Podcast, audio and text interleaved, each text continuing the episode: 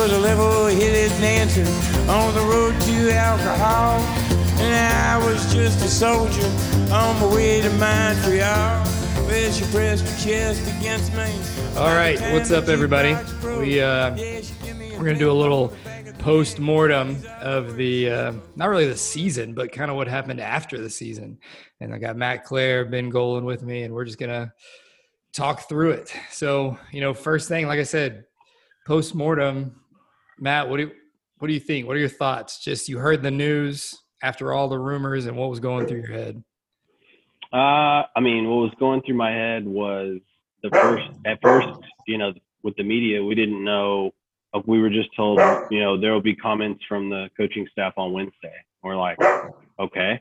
And then, you know, we got news of the the press conference at three. So in between times, my main thoughts were, you know, wow, it, it took this long to to make a personnel change on the existing staff. Um, and you know, quite frankly, if we're emptying the bucket, you know, we were prepared for the coaching staff to be relieved of their duties as of Friday night. Um, and then we were waiting for that shoe to drop Saturday, waiting for it to drop Sunday. Uh, I think you were going to share some news that you had heard as well, Taylor. I mean, uh, any time in these situations for people watching this and for people that, that have a ton of opinions, because we do right now too, these things are very, very fluid. And what you hear from one day to the next, it, it really changed on a daily basis. And uh, I think for me, the biggest outcome that, that needs to be answered and really just was addressed poorly on that press conference between Kirby and, and uh, the, the president is um, what took so long. Um, I, I don't think you can blame a COVID case uh, for, for the delay um, because there's a bigger picture in play here. Um, and if you were going to retain Wells uh, with that change, then why did it take 10 days? Because that can't be your reason. Um, and, and, you know, I think you're seeing an adverse effect now.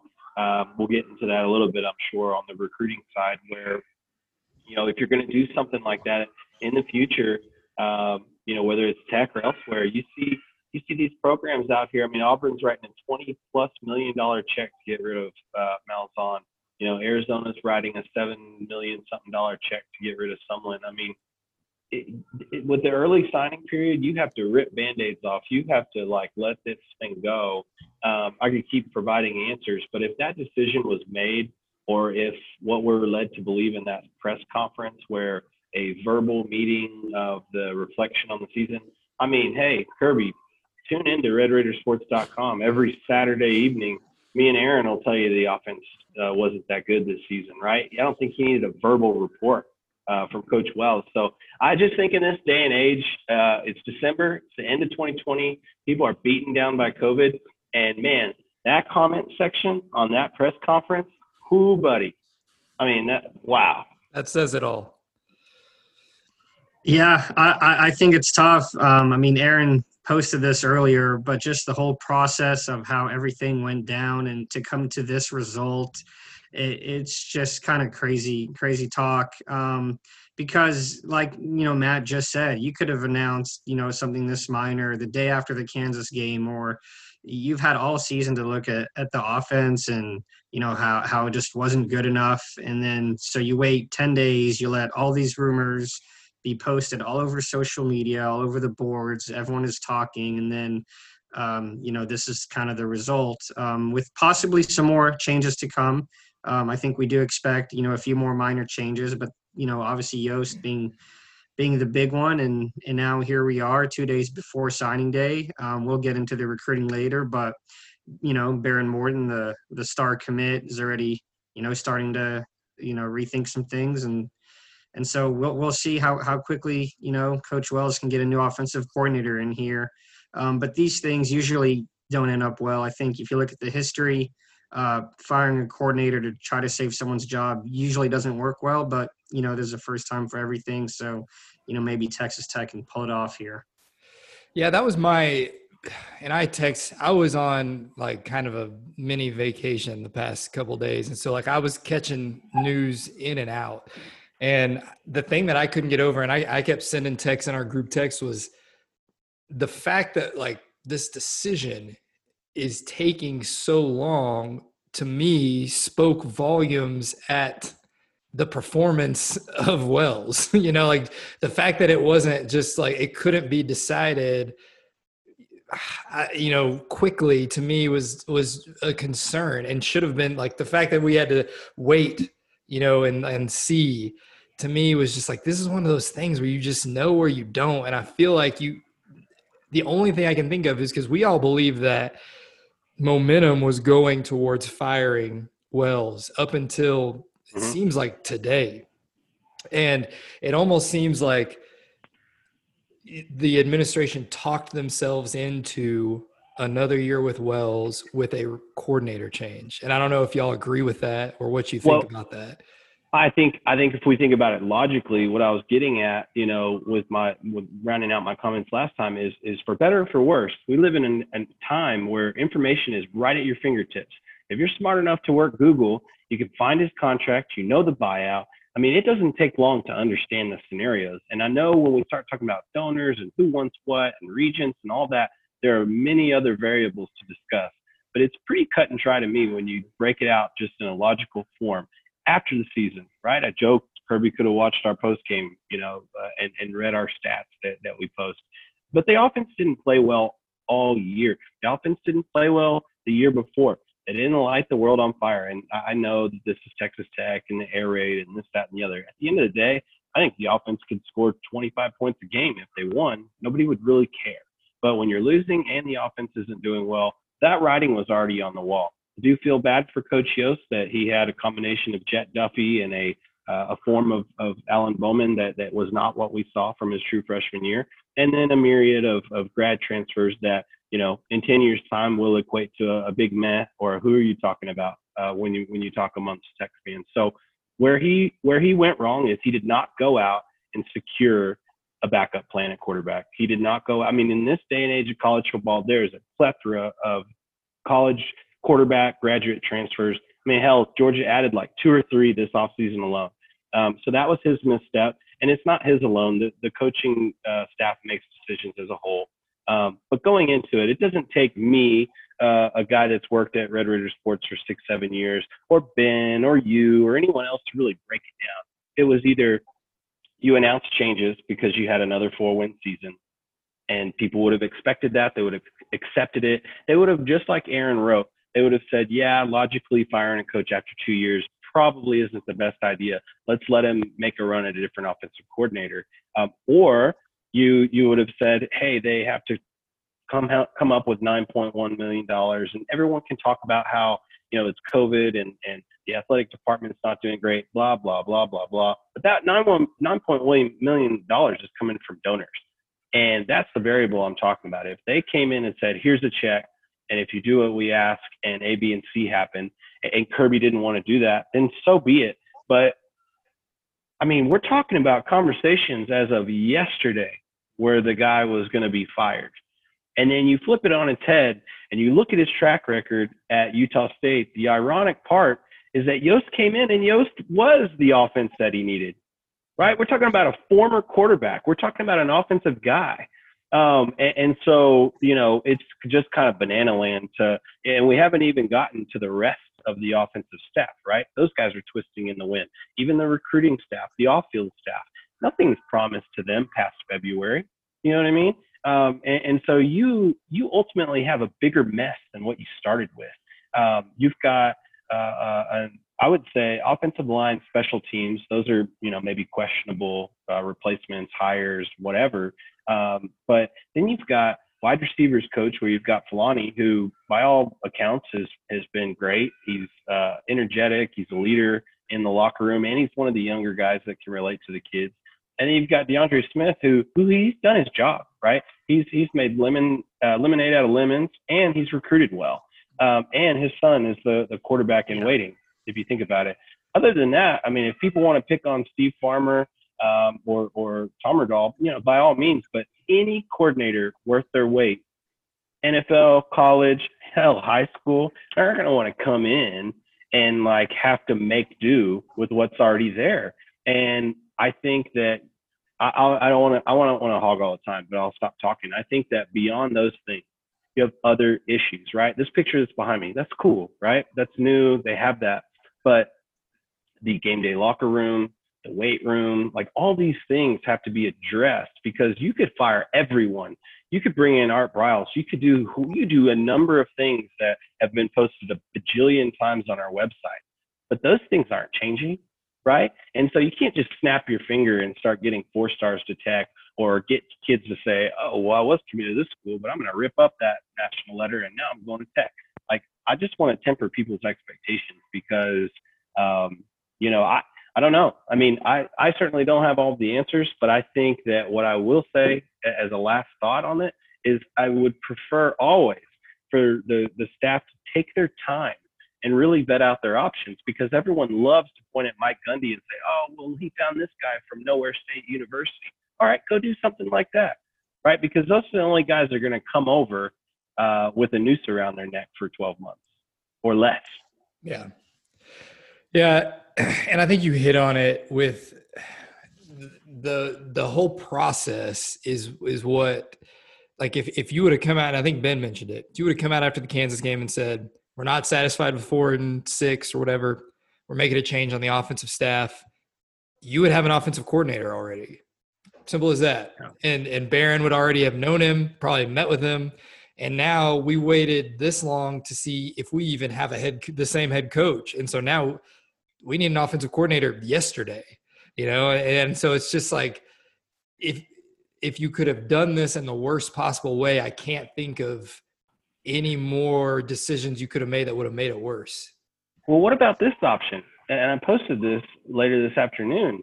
After talking all that around, if you're not sure, uh, if there was this period of time, and as of yesterday, you you're potentially firing everyone well, then why is there not an option to just keep everyone? You know, use the eat the proverbial shit sandwich, right? Because I know the fans want blood, but now, I mean, you literally have a two, three page thread where people are canceling their season tickets. That cannot be good.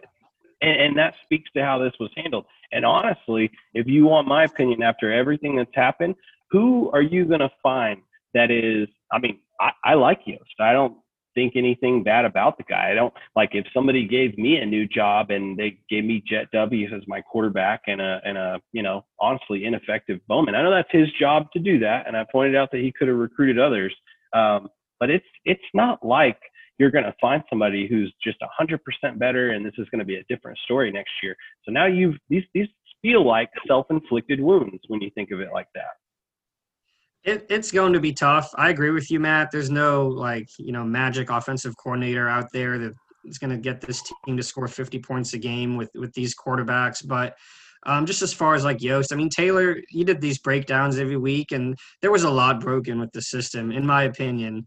And and while there's not some magic offensive guru out there that'll fix, there are better options, in my opinion. Um, some of the names that Aaron mentioned, you know, like a Zach Kittley or you know Graham Harrell would kind of be a pipe dream, but he's still on the board. Um, you know, those guys, I, in my opinion, they would do better right away, just using the receivers you have and the, and the talent you have. But just you know, it all goes back to quarterback. Um, Matt, you mentioned it earlier. Um, look at the room next year we have Alan Bowman, who's already starting to follow coaches from different schools. He's not entered the portal yet, but it's fair to assume that he's probably gone. Right. Maverick McIvor, who, you know, there are a ton of rumors about him. I don't know if you can expect anything out of him. You have Donovan Smith, who's coming off an injury, and I don't want running coaches who might be fired. Right, running back coach's son. So you you know you kind of have to keep it. And, and, DeAndre Smith, you know, he's done like you said, he's done really well. He got Tahj Brooks in here. He got Cameron Valdez. The running backs are one of the best position groups. He got you Donovan. You know, DeAndre Smith's uh, he's done his job really well. And so and now Behren Morton's kind of twisting in the wind out there. So what does this quarterback room look like? You have to get Behren Morton if if he goes elsewhere, and he might not sign Wednesday. He you know he talked to Sam uh, Spiegelman, and and he said he might wait until Friday, which is when the early signing period closes. So really, he has Wednesday through Friday to make his decision. He's going to sign this week. Might not be Wednesday, might be Friday. We'll see where he goes. I don't want to know what this room looks like if Behren Morton does not come to Texas Tech. That that would be a disaster. You almost have to sign. You almost have to hire an offensive coordinator and who is it's like bringing, you know, I'm going to hire this high school coach because his son is a badass quarterback. You know, like that's almost what you have to do with an offensive coordinator is like, all right, well, we're, we're hiring you. Can you bring a quarterback? You know, if, if something doesn't work out and it's just, I'm going to, I mean, I sent this text in the group, you know, message. I was upset at what happened today. Um, just because, I mean, I love, I love tech football and, it pissed me off the way it was handled. This whole year pissed me off because it's one of those deals where I I appreciated the swing that Kirby took hiring Matt Wells. I thought it was kind of outside the box, and I was like, you know what? I mean, he he hung it all out there and said, "This is my guy. I'm giving him a six-year contract. I'm re- I'm really not even interviewing anybody else. This is who I want."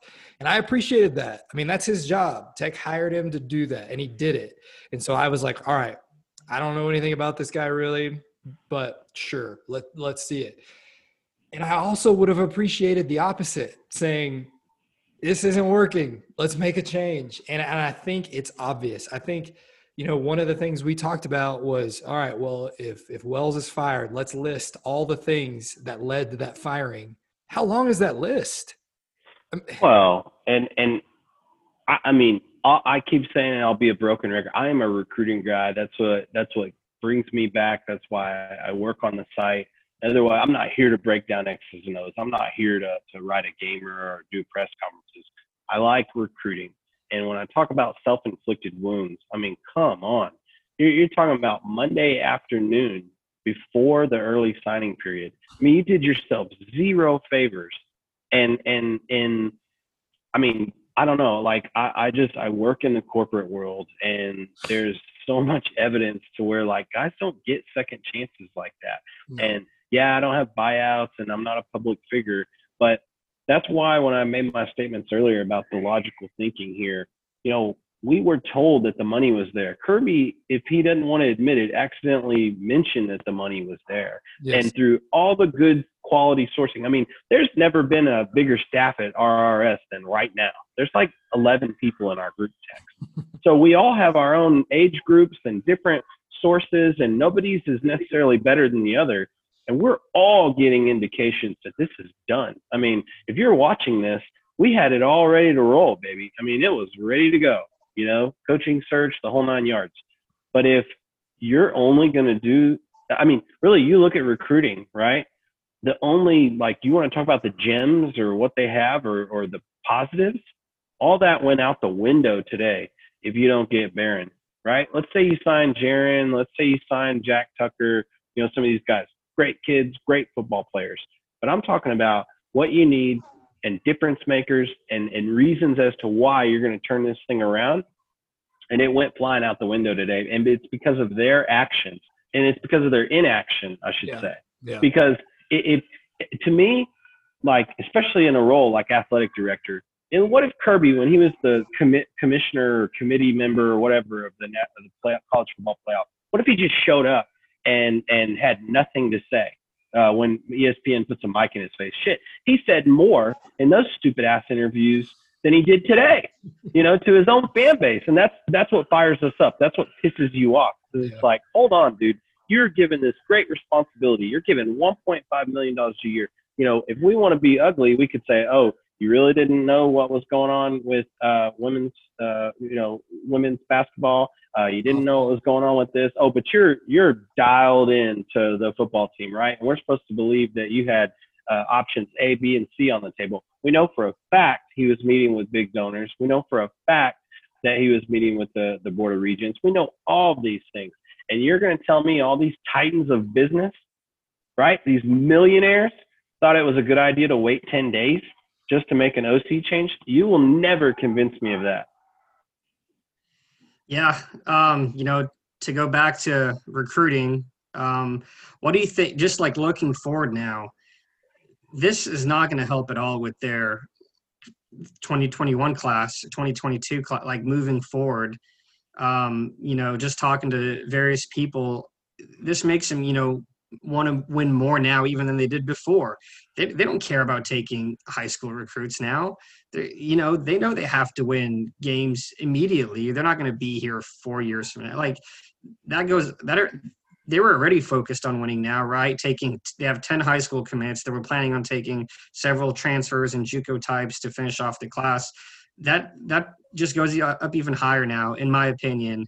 And so, you know, people like to post about the 82nd ranked recruiting class or whatever it is, and that's all fair. That's what the numbers say, and that's the situation that the coaches put themselves in. That's not going to get any better, in my opinion. Um, you know, this year or next year and so it's just yeah i mean it, it it's well, tough i can tell you right now because i did the work over the weekend thinking we're you know putting a bunch of articles out there so after the first year uh, and to their credit you know they were putting this together quickly they took six graduate transfers uh, mclane mannix uh, Jamar- Jamarcus Ingram, maybe. Marcus Ingram, um, yeah. uh, Arm- Armand Shyne, uh, Zach McPherson, huge hit, great, great take, right? Um, Evan Rambo hurt, never heard from again. RJ Turner um, filled a filled a need, but yeah. again, not somebody. If I said RJ Turner in five years, who? Um, so so again, probably better used on a on a high school kid when, when you see the true freshman uh, playing this year. That, that was six, right? So out of those six, maybe you know Zach McPherson, no doubt, maybe shine a little bit. The rest of them, uh, they, they haven't impacted the program other than depth. Uh, 2020, uh, Tyree Wilson, love it. Uh, Brandon Bouyer-Randle played, right? Henry Colombi, thank goodness, right? He was there, but again, not not what you needed. Uh, Chadarius Townsend, dud. Uh, Eric Monroe, starter. Uh, Colin Schooler, hit. Uh, Morgenstern, you know, hit. Played a lot of snaps. What he is. Yeah. yeah. Josh Berger, hit. But again, I think the argument's made. You go from taking six to then taking eight. It's you have to have if that's your philosophy and that's what you're going to go with. You have to stand behind it, right? You can't change. You cannot waver. Um, and and obviously they're getting a little bit of fortune with Schooler coming back and, and guys like that uh, having the opportunity to, to return. But for every guy that you miss on, that that I think stings more than missing on a high school kid. Because you miss on a high school kid, you could convince them that they're not going to play or that they need to transfer out or whatever, whatever. But if we went through the roster right now, there has never, not only has there not been a new coach recruiting bump, but there hasn't been a lot of transfers out of the program. And I don't want to pick on any kids, so I'm not going to say any names, but there are kids that signed with Tech out of high school that have never even sniffed playing time, let alone like special teams. Yeah. And they're still taking up a roster spot. So that doesn't happen at Alabama. That doesn't happen at Florida. That doesn't happen even at Oklahoma. So why is it allowed in Lubbock? You know, and, and if you're a head coach and you're solely responsible for the success of the program, and you got Joe over here just riding pine and taking a scholarship spot, that's on you. That's not on anybody else. Well, in in the coach's defense, you look at you know, it's tiresome to do this, but what they were handed whenever they took over you look at this year's but you look at this year's senior class there were 17 seniors right for senior day they were honored you know their final game or whatever just four of those were high school signees um, you know from cliff kingsbury you know from 2016 or, or whatever class that was just four of the 17 the rest were all transfers jucos added by this staff so there just wasn't a base of seniors there like you would expect to have, you know, of good high school talent that's been, you know, in your program for four years. It just there just wasn't.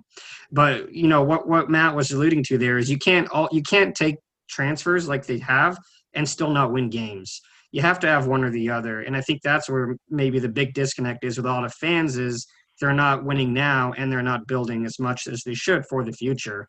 Um, you can't have both. Um, but Taylor, do you have any thoughts on that? Well, the thing that I could think of is I'm not as big of a recruiting guy as you two are, but I think what you're talking about speaks to the program as a whole. Is that you know, I was start I started to think today when the wind started changing and, and it sounded like he, Wells was coming back, and I started to think, you know, best case scenario, what's that look like? You know, I and there is not, I don't.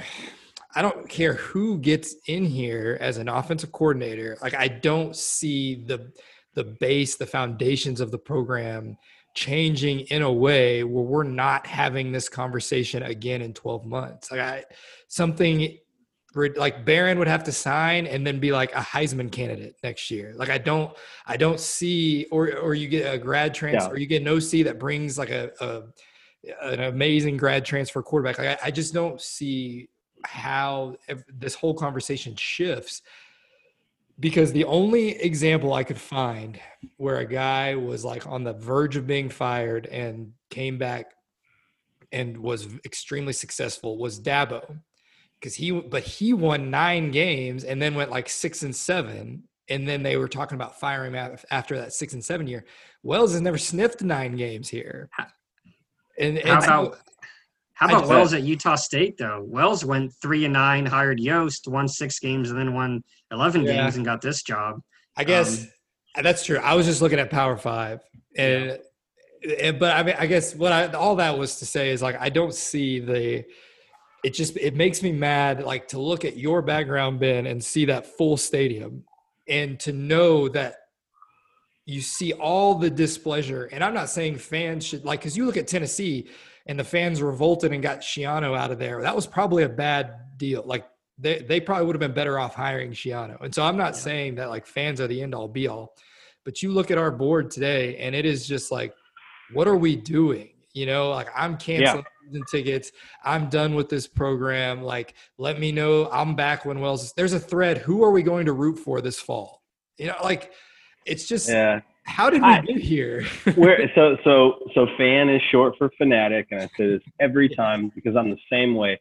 Doesn't matter what happens when they line it up, game one next year. We will all, including everyone posted on that board, will be tuned in. Right?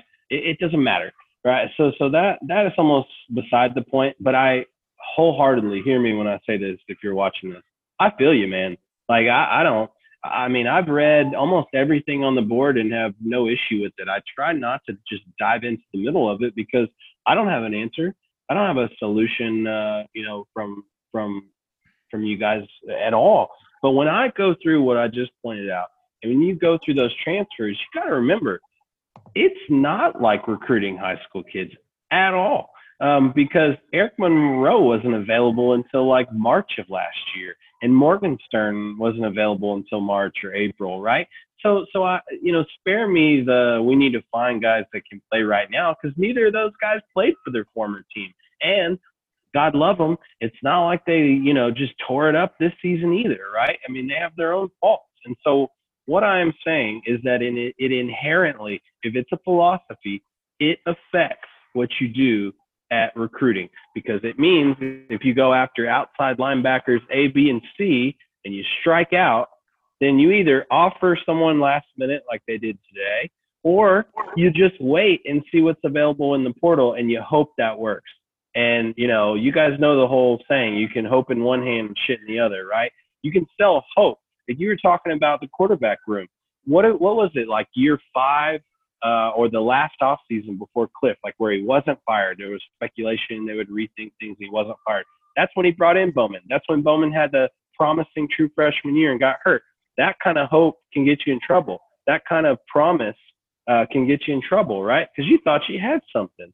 And again, I mean, I don't want this to be a negative against the kids, but it's a result results oriented business, and he didn't get the job done. He's looking to go elsewhere. So you never know what you have, and that it boils down to coaching it boils down to the scheme. And when you don't have that identity, that's why it's so worrisome because you think about how do they they they can't just it's not like us schlubs where we can take a PTO day and just ah, you know I'm gonna I'm gonna take a mental health day or I'm gonna recharge my batteries and take Friday off. They can't do that. They got to get ready for signing day. They got to go find more recruits. They got to start talking to these kids who may be graduating and transferring. So it truly is a 24 by 7 industry and all the rumors all the stuff for a 10 day period it cut them off at the knees and, and, so it's yeah i mean it's a bad situation how do you if you're coach wells and let's say we're assuming in 2021 you have no open contact period no in-home visits and all that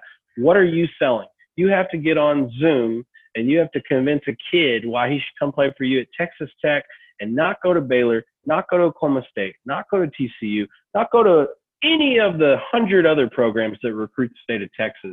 What the hell do you say? Right? I mean, you're publicly on the hot seat now. Like right there. There's no interpretation.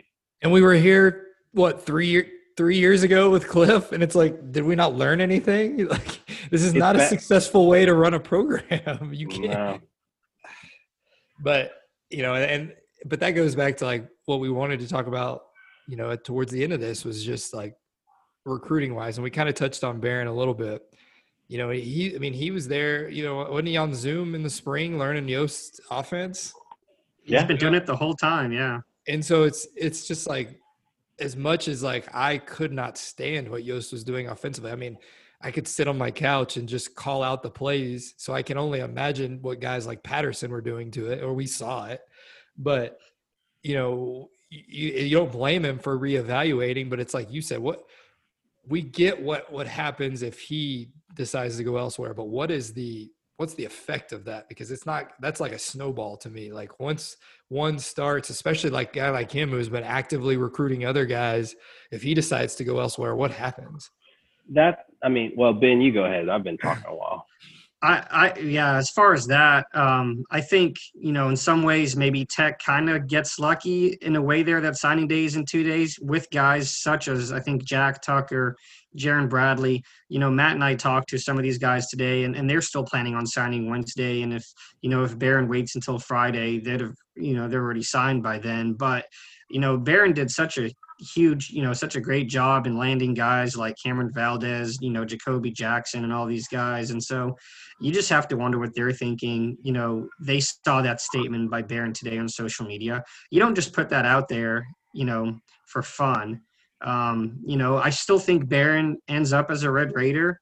You know, that's not not a guarantee, obviously, at this point. I think he's been building that relationship with Coach Wells and, and all the staff. Obviously, Coach Yost too for 14 months, and he he hasn't talked to any other school. So any other program has, you know, four days most to you know try to convince him to flip, which I just don't think that's happening.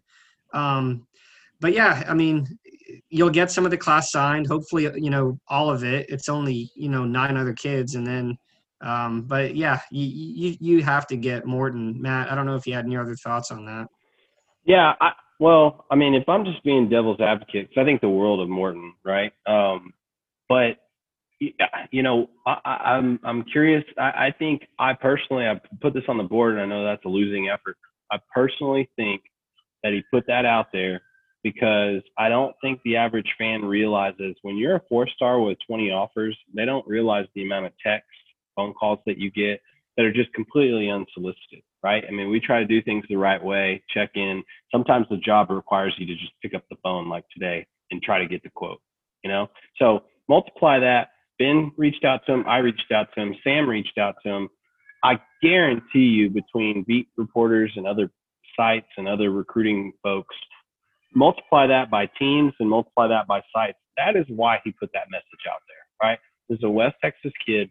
This is a kid that has a sister on campus who's been in Lubbock every weekend for as long as I can remember.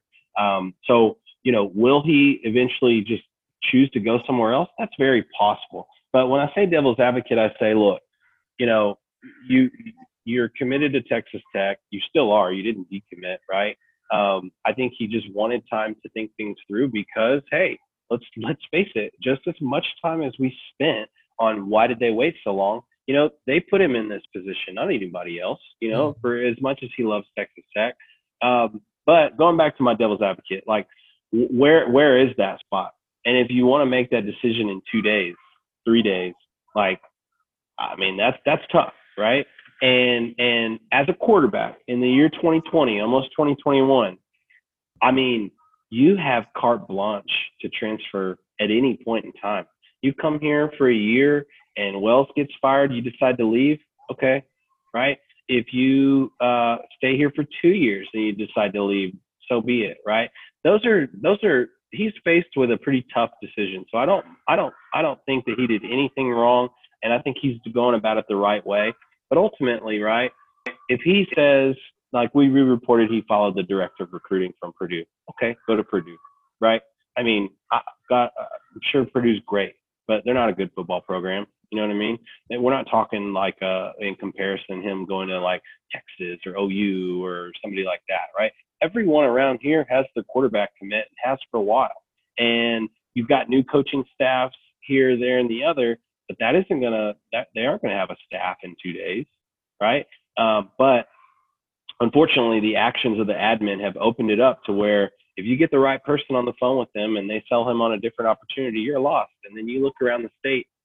I mean, it's such a good year for quarterbacks that they were going to get one fall right into their lap. Yost, as soon as he was hired, was at Behrens uh, basketball game like the next week. They they were close, right? They they talked a lot. When I asked him about that last game he went to, the Kansas game, and staying the weekend with his sister and going to the basketball game, he talked about Yost, Yost, Yost, Yost. So if anyone is surprised by this, you know, then then that's on them. I mean, this is a young man trying to make a pretty huge decision. Now, going back to that, let's say he goes to Purdue, let's say he goes to wherever, right? Eh, you know, he's gonna have he's gonna be faced with similar situations. Offensive coordinators leave, coaches change. I mean, you name it, right? I mean, we we we just did this a couple years ago where Jacob Zeno was the number one target. Jacob Zeno hasn't sniffed the field at Baylor. They changed coaches, so everything he based his decision on is no longer a reality, right? And so ultimately, this is what happens in the recruiting world, and it's just a reality. So if he, if he loves Texas Tech and he wants, sorry, that's some Legos. Uh, if if he loves Texas Tech and he wants to be there, that's what he should do. So ultimately, you know, Behren can't worry about the scheme or the particular coach. If he really does, you know, as his message, you know, that he put out there, if he loves Texas Tech and he's invested in, in being a Red Raider, you know, ultimately he should know that he's got the talent to, to turn it around regardless. I think that if we're being fair to Bowman and whomever else played this season, they, you know, they just weren't getting the job done. And, and Ben can tell you, we went and saw him. The kid's got an arm and you look around college football and, and two things are true one, transfers are just absolutely normal at the quarterback position. They're almost expected.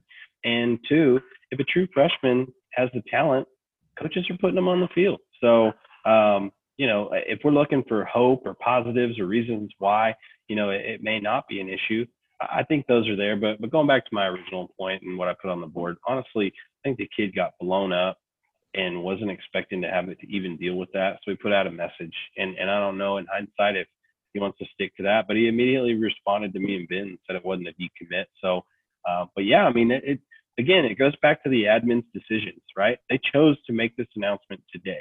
And we all know, every single one of us on this call can attest to the fact that as of yesterday, that all the coaches were going to be fired, right?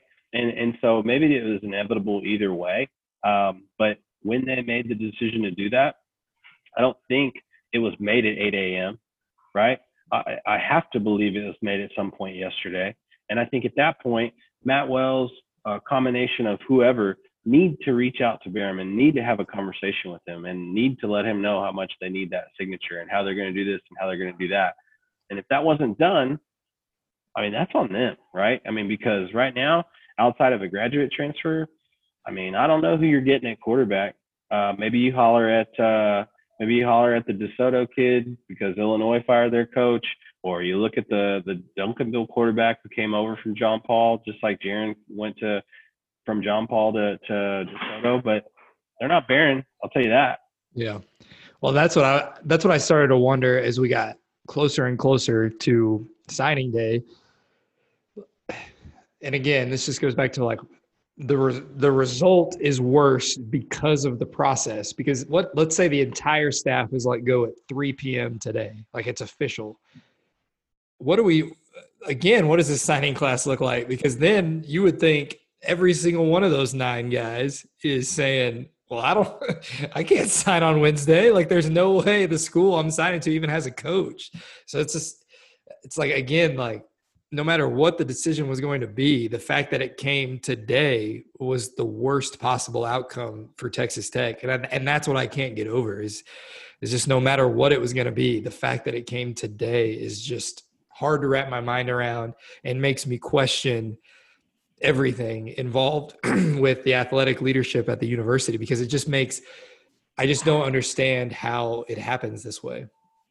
It's yeah. pretty sobering. I think you nailed it, Taylor. Just the the timing of today. Um, you know, we we talked about this a little bit earlier, but uh, I think if you were making the coordinator change, um, you know, you don't want to lie to the kids or anything like that. But it happens everywhere. I think you could have probably waited until Thursday.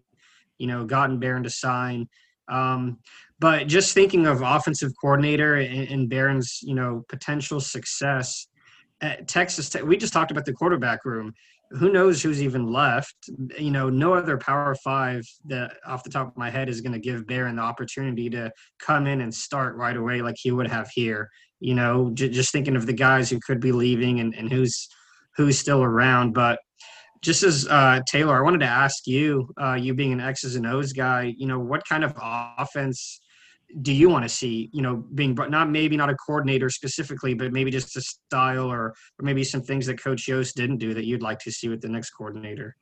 I just want to see like uh, creativity and multiple sets, more which is part of yeah. creativity, because I still love the fact that you're right now bringing in those two huge tight ends, you know, who are skilled, um, and I think you know are going to be good. And so you can't bring in you know like a straight up you know spread it out air raid guy who's not going to use a tight end because you've got two good tight ends committed. And so you know I look at I look at an offense that I mean, and I, you know, I hate to say it, but it's similar to what we've seen at Oklahoma State, where like you'll get in, they'll get in diamond formation in the backfield, then they'll get in with an H back, then they'll put a tight end in there, you know, then, and it's just you're keeping the defense guessing because you don't know who's doing what. You're running guys on and off, going fast, and so I just, I just want to see a guy who, I mean, I don't, I mean, I don't care what it looks like, but I just want to see it look not the same every time. You know, like I just got so tired of seeing the 11 personnel, no matter what, whether it yeah. was working or not. I, that's what drives me crazy. And like just out of experience, like when I got my first offensive coordinator job, I was a spread guy uh, all the way. Like we ran Baylor's offense that they ran when Briles was there. Our receivers were out to the hash or to the to the sideline. Our slots were out basically on the numbers. No tight ends really, no H backs. Like we were just spreading it and going. And then I got to this little 3A school.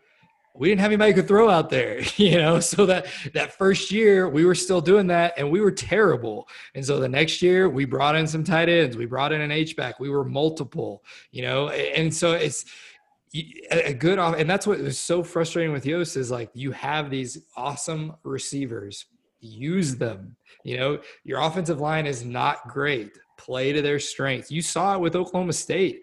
Oklahoma State's offensive line was worse than yours, and then they went out and dominated you a pretty good run defense because they kept it simple. They made their blocks easy. So, like I said, I could go on a rant.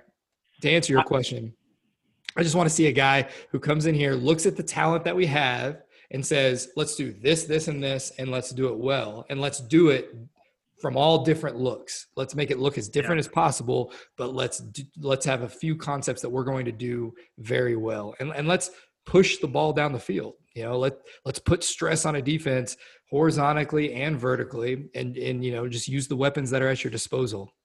Yeah which well, and, and every your, coordinator would do. Yeah, and more to your point, right? And, uh, and when I talked on when I talked about it earlier, I mean, in an age where the information is at your fingertips, I mean, these coaches have film on film on film on film, and they are film wrapped. And when you're doing the same 11 personnel, and you're doing the same thing, you saw that as the seasons would progress. You know, a good or an even competent defense, or even a competent player that that is cerebral enough to to put two and two together with what their coaches are showing them. I mean, they know that the throat of the flat's coming. They know what plays are coming. I mean, Texas Tech wasn't multiple at all. And I don't want this to be a whole pick on Yost type of thing. But if you remove Texas Tech, you remove the names from it, right? I talked about this with AD and I was harking on it. You know, everyone loves to talk about Ethan Card and Josh Berger or why we have true freshmen playing left tackle. Well, it's because of decisions that are made by your coaching staff. Yeah. Right? I mean, that's recruiting 101. And these aren't guys that they went and competed for and won against other schools. One was added like literally this week a year ago as a as a late signee. The other one was a grad transfer, an afterthought, uh, because they couldn't sign anyone else. Yeah. Right? They lost on prospects. Um, so I think that's really the rub, right? Because it's easy to say, um, you know, we're in this position, we're in that position, but I go back to it, right? If your job as the offensive coordinator, if right, if you're going to stick to that 11 personnel, if you're going to stick to what you know, then you've got to have somebody at quarterback. And for two years, right, two off seasons anyway, he had what he had in that room. Okay. No one got and- better. and no one got better. There's no progression. There's no cohesion on offense. And and that's my point is like, you know, we love to sit here and say, well, I'm in the carpet world, blah blah. I don't know if people like think that sounds dirty or whatever, but dude, I mean, you knew what you had on the offensive line. You didn't recruit anyone better, right? You knew what you had uh, at quarterback, and you didn't recruit anyone better. I mean, I'm sure Henry Colombi's an excellent kid, but he was an afterthought. He was he was not recruited. That's not something that was like well thought out. So don't give the coaches credit for planning that. Give them credit if they would have been proactive. If they would have said like we've got to know what our options are at offensive line because a they brought in Ethan Card and Josh Berger because they didn't like what they had on campus. Guys like Demarcus Marshall can't crack the the the the playing time. You know they can't they can't earn a spot, right? So what what's the plan? You're going to keep them in the oven, let the cake bake another year, um, and and hopefully bring in these guys and show them you know how to do something better.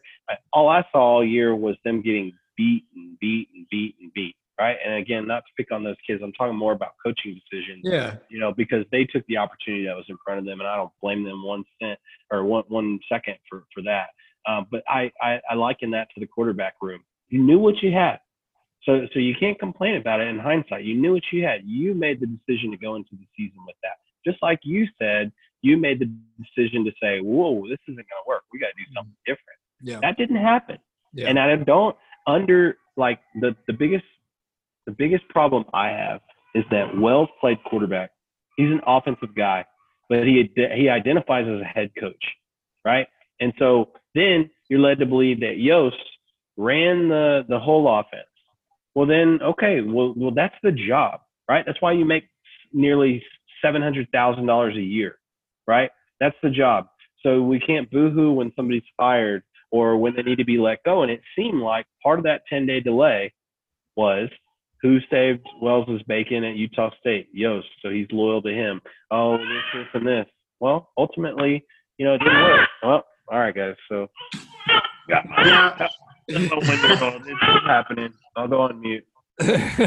but to, to me what matt was matt was just talking about with the offensive line struggles and some of these things is what taylor you know what you just mentioned how you know you have to be multiple and you have to put the players in positions to succeed offensively.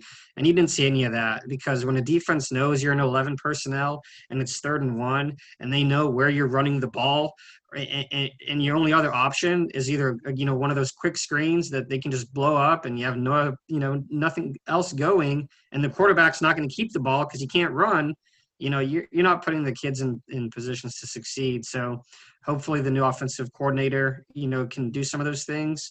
Um, you know i asked you what you want to see. You mentioned you guys ran the the baylor offense. I would you know like to bring in someone from that tree you know not art himself. I don't think that'll happen but you know someone from that tree. That's just my my personal because um, I just like how they can run the ball through it, you know, physical offense and and all those things. But uh, I'll take it back to you, Taylor, if you want to wrap it up.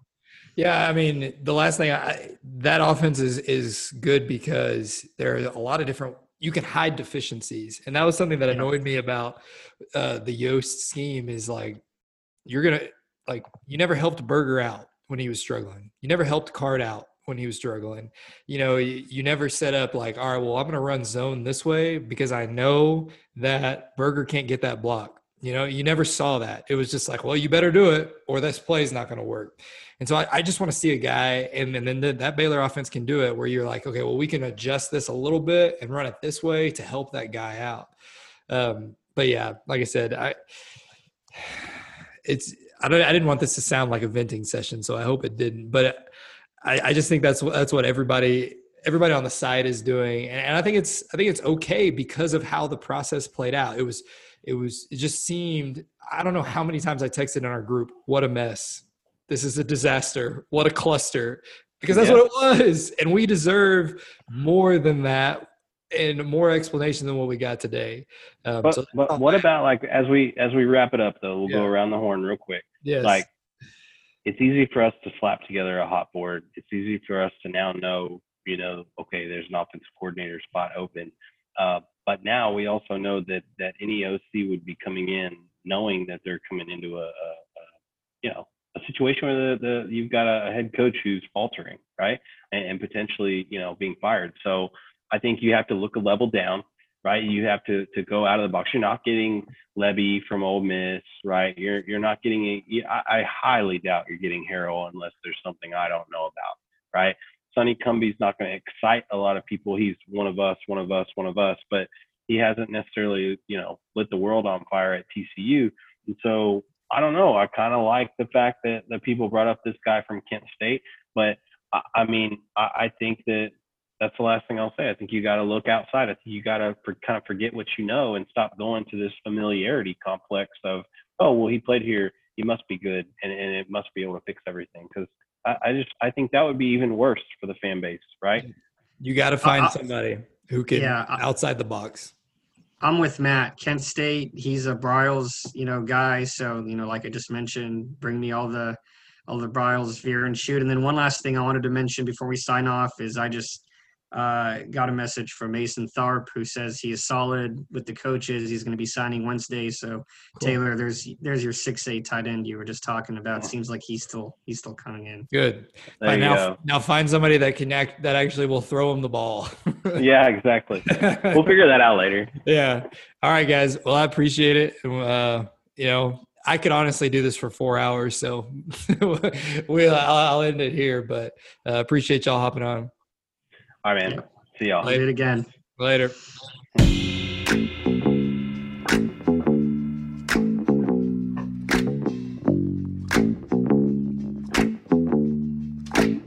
Uh, said I've got some time I'm abusing. Change my mind if you ever switch it up. Yeah.